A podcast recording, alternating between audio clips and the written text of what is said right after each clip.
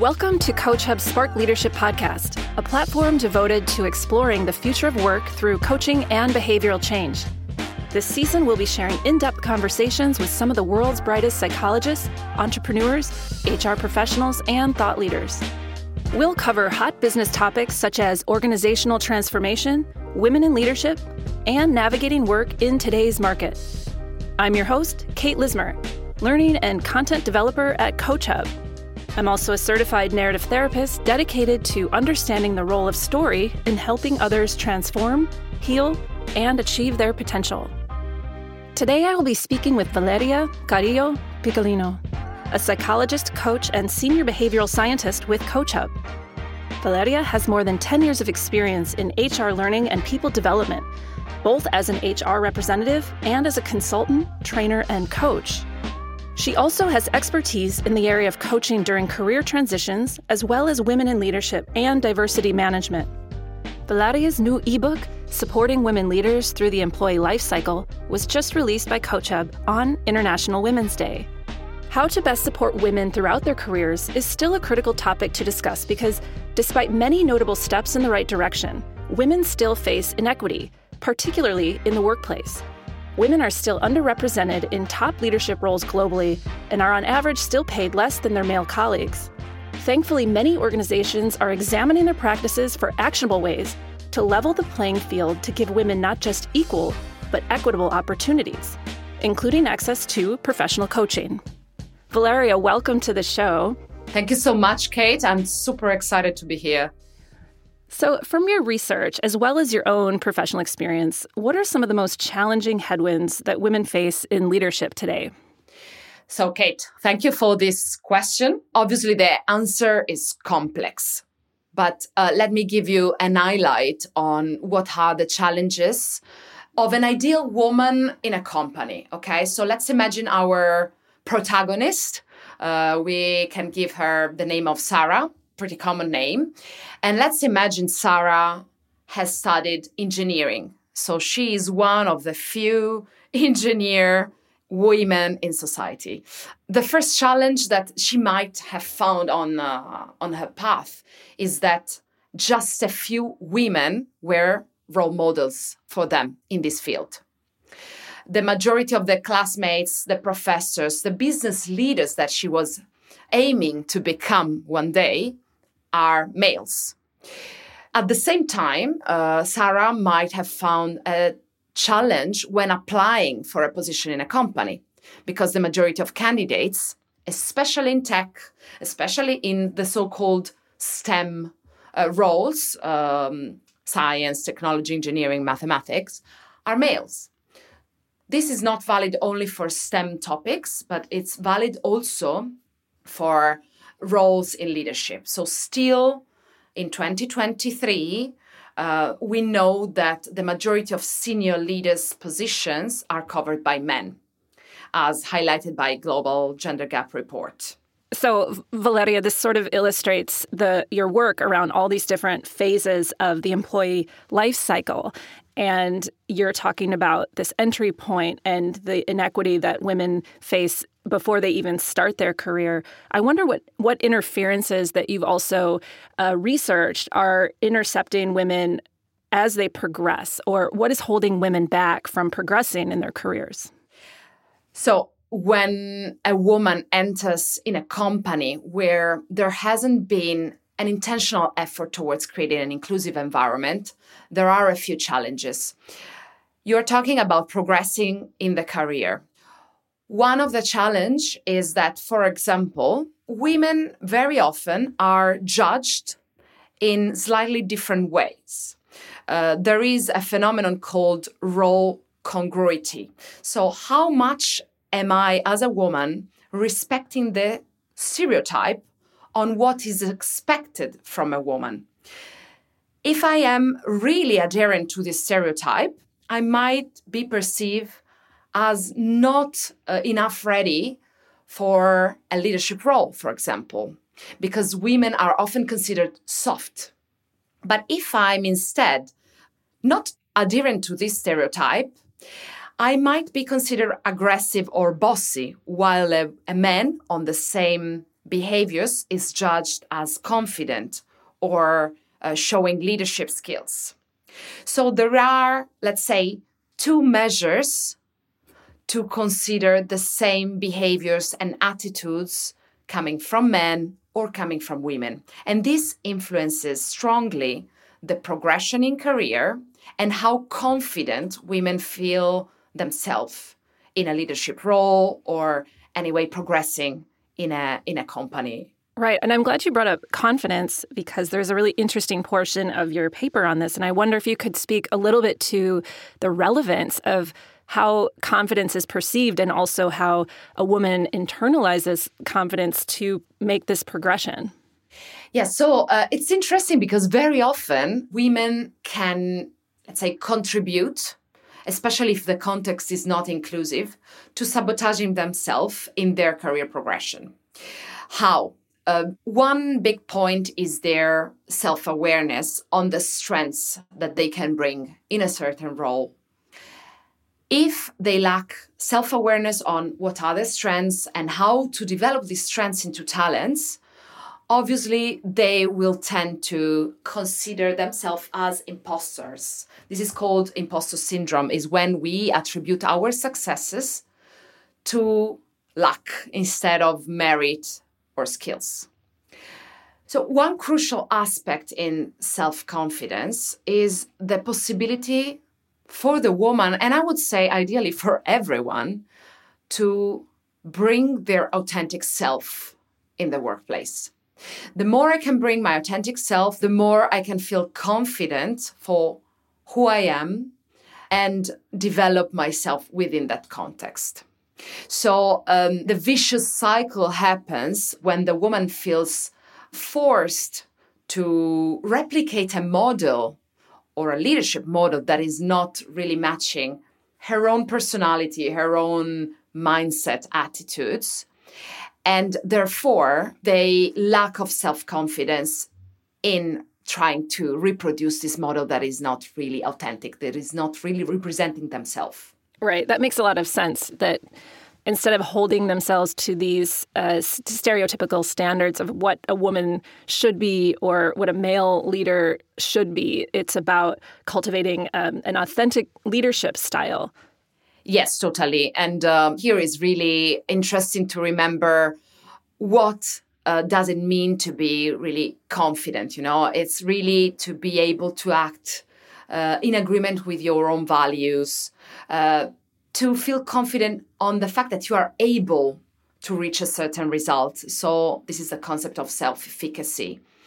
This plays a huge, huge role in performance. So, the more I will feel that I'm able to reach a certain result, the more I'm likely to reach it for real. That's right. This actually brings me to my next topic. One of the points in your guidebook touches on the subject that can be a little scary for people, and that is feedback. So, for a number of reasons, it's hard for women to receive accurate feedback at work, and this can have the unintentional effect of stalling their career trajectory. I wonder what are some of the reasons women don't always get accurate feedback, and what can HR leaders do to ensure this isn't happening in their workplace? So, Kate, it's interesting because for feedback, there are two poles that are both uh, not helping uh, women to, to evolve. One pole is the situation in which a woman actually receives a feedback, but the feedback is not gender neutral. Just to give you an example, women that are acting as a counter stereotype can be judged as aggressive, bossy, too assertive. Men are instead judged as uh, confident, demonstrating leadership skills, and assertive in a positive way. So, this is the type of feedback that doesn't really stick to the behavior and is not helping the person to find solutions to improve, but is judging same attitude with gender bias. So, if you are interested in discovering more about this first pole, there is an interesting research uh, from Stanford University by Kieran Snyder that is actually uh, analyzing performance reviews of both women and men in tech. And uh, Professor Snyder discovered that women were receiving more negative feedback based on personality traits rather than exact behaviors, and that these personality traits were interpreted in light of gender. The other extreme is the one in which instead women receive less feedback than men. This has been again studied by a research in um, an interesting Harvard Business Review. So either they receive less feedback or it's less actionable, and um, this is really connected in how much their manager really believe in their ability to succeed in a senior role. So obviously a feedback that is not actionable, not constructive, not practical, doesn't lead to a change in behavior or mindset. I wonder do you have any examples of how organizations have made systemic changes to counter this effect of stereotype, uh, bias, or other inequities in the workplace? So, there are various initiatives that companies have undertaken to counterbalance the stereotypes and biases in the workplace. First of all, we have to remember that biases are often playing at an unconscious level. So we all have biases, just we are not aware of them.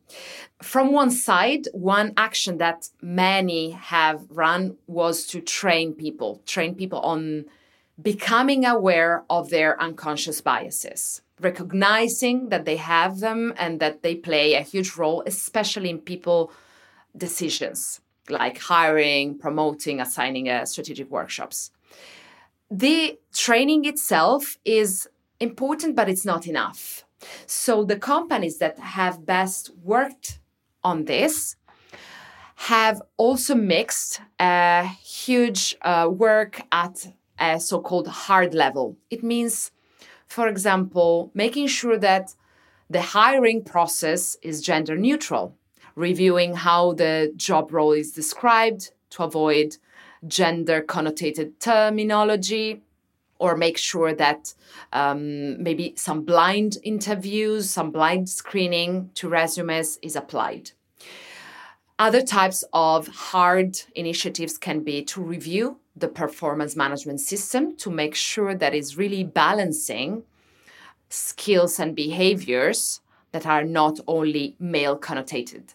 So, if there is, for example, a strong input on success, on uh, winning, on, let's say, aggressive skills, this is often matching male stereotype and is attracting more male in a role or is favoring male in a performance review.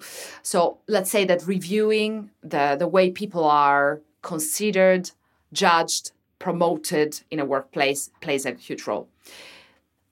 Among the soft uh, initiatives, what has worked very well so far in the companies I've worked with has been definitely supporting women through coaching, through mentoring, and making sure that they could uh, network properly inside the organization. That's a really interesting point you said they're soft initiatives, but are there actually programs within organizations where they set up mentorship programs, create networking opportunities, in addition to coaching programs that can support women at the individual level? So, we need first of all to distinguish between what do we want to obtain with coaching and what do we want to obtain with mentoring, because these are two different tools and both are very effective. Very often, companies use mentoring to help women find those role models that are so important for them to believe they can reach a higher position and to receive advice. There are some women to women mentoring programs. For example, I was the mm, director of the mentoring of Professional Women Network in the past. This was about matching women from different industries, different companies but still, in mentoring, there is a strong component of advising the person on how to progress and um, somehow being a role model for that. Coaching instead um, has a different scope.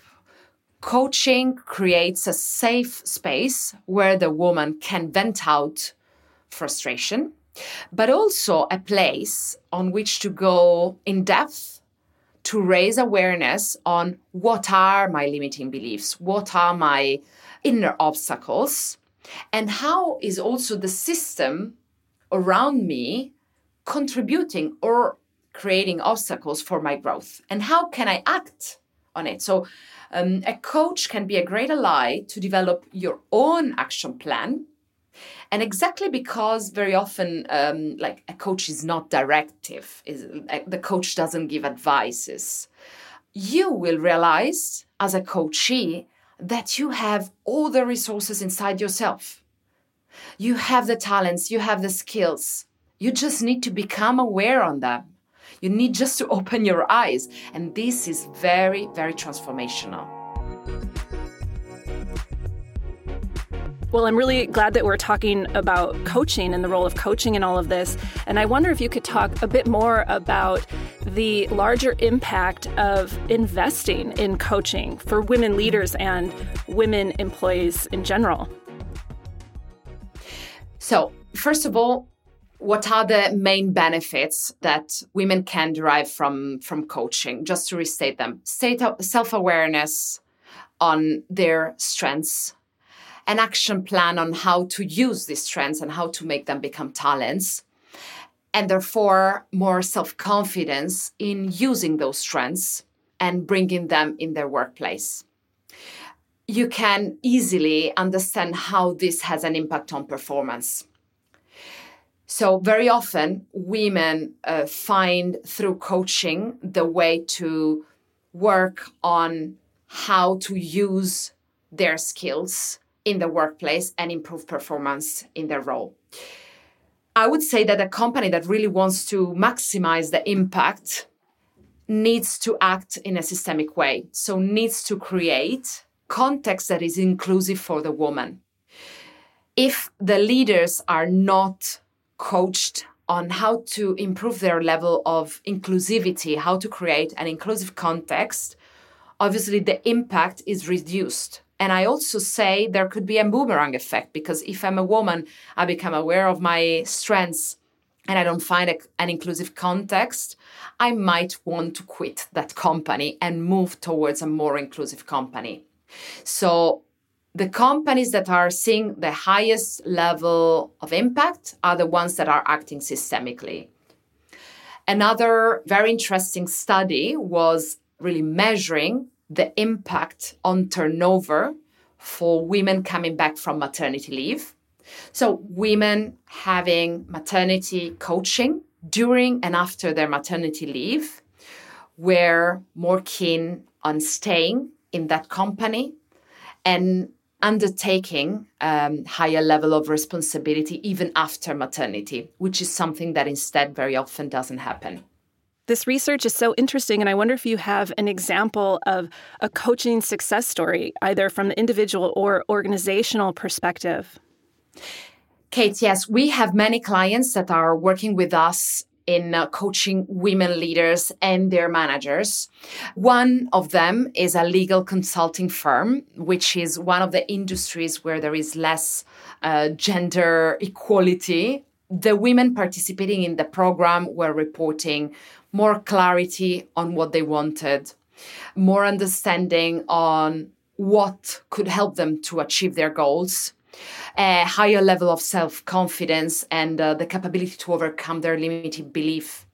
So, this has been one of the main results that has uh, helped the participants of this program to thrive in their company. Well, that's a really great example because I, I used to be a lawyer and I actually left the legal profession for exactly those reasons, feeling excluded and feeling, you know, that there wasn't a place to be heard. And this was 15 years ago, but I'm so happy to hear that companies are investing in this and particularly in industries where women have traditionally been excluded simply because it's a more male dominated uh, space.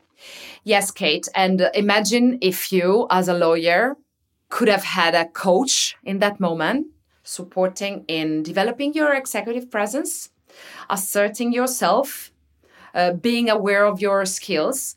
And also imagine if you could have discovered that there were other women in the same context living the same challenges. Because another point that is super relevant is to network and create a sort of team spirit, but also, I believe, a dialogue very often the issue around inclusivity is that we are not aware when we are excluding people. We are not aware because the biases are again very unconscious. So the push um, in this phase um, is really towards creating a dialogue and not creating bubbles where women just vent out frustration with other women, but a situation in which we can both share what we need and find the ways to let each other explore how to thrive together in a workplace. Yes, I love that. And it's it's so profound too to think about bringing these issues to light. And I think as a, a woman who did suffer in this environment, you almost feel secluded and alone. And coaching is such a powerful way to connect people with their truth and then create space to share that with others, which that in itself creates so much momentum within an organization. Yes. And again, I restate that is a matter of curiosity, in my opinion. So, just to go a little bit beyond the women topic, I would like to bring a case of inclusion that for me is really an highlight. A company that has 60 deaf people among its employees. These deaf people were not put in, the, in a condition in which they could thrive and bring their whole set of capabilities in the workplace. What the diversity manager did in that case was just to listen to them and to curiously ask to them, what can we do to make your work better? And they discovered that those people were having their own syntaxes. So to help them work better was not enough just to send them a lot of written material, but was necessary a proper solution to respect their diversity and making sure that they could yet uh, bring their contribution. I believe that this example is really what we need to apply to every category gender, LGBTQI, uh, disabilities, because it's about realizing what makes this person unique and how can I help this person to bring her unique self or his unique self in the workplace. And this, again, is valid for, for each and every one. Well, thank you very much, Valeria, for speaking with us today. Thank you very much for having me here as a guest. And you can download Valeria's ebook, Supporting Women Leaders Through the Employee Lifecycle, at CoachHub.com. You can subscribe to Spark Leadership on Spotify, Apple Podcasts, or wherever you get your podcasts. You can also follow us on LinkedIn, Instagram, and Twitter. And if you want more information about Coach Hub programs for your organization, please connect with us at CoachHub.com. Thank you all for listening to Spark Leadership. Please join us in two weeks for the next episode. From everyone at Coach Hub Studios, have a great day.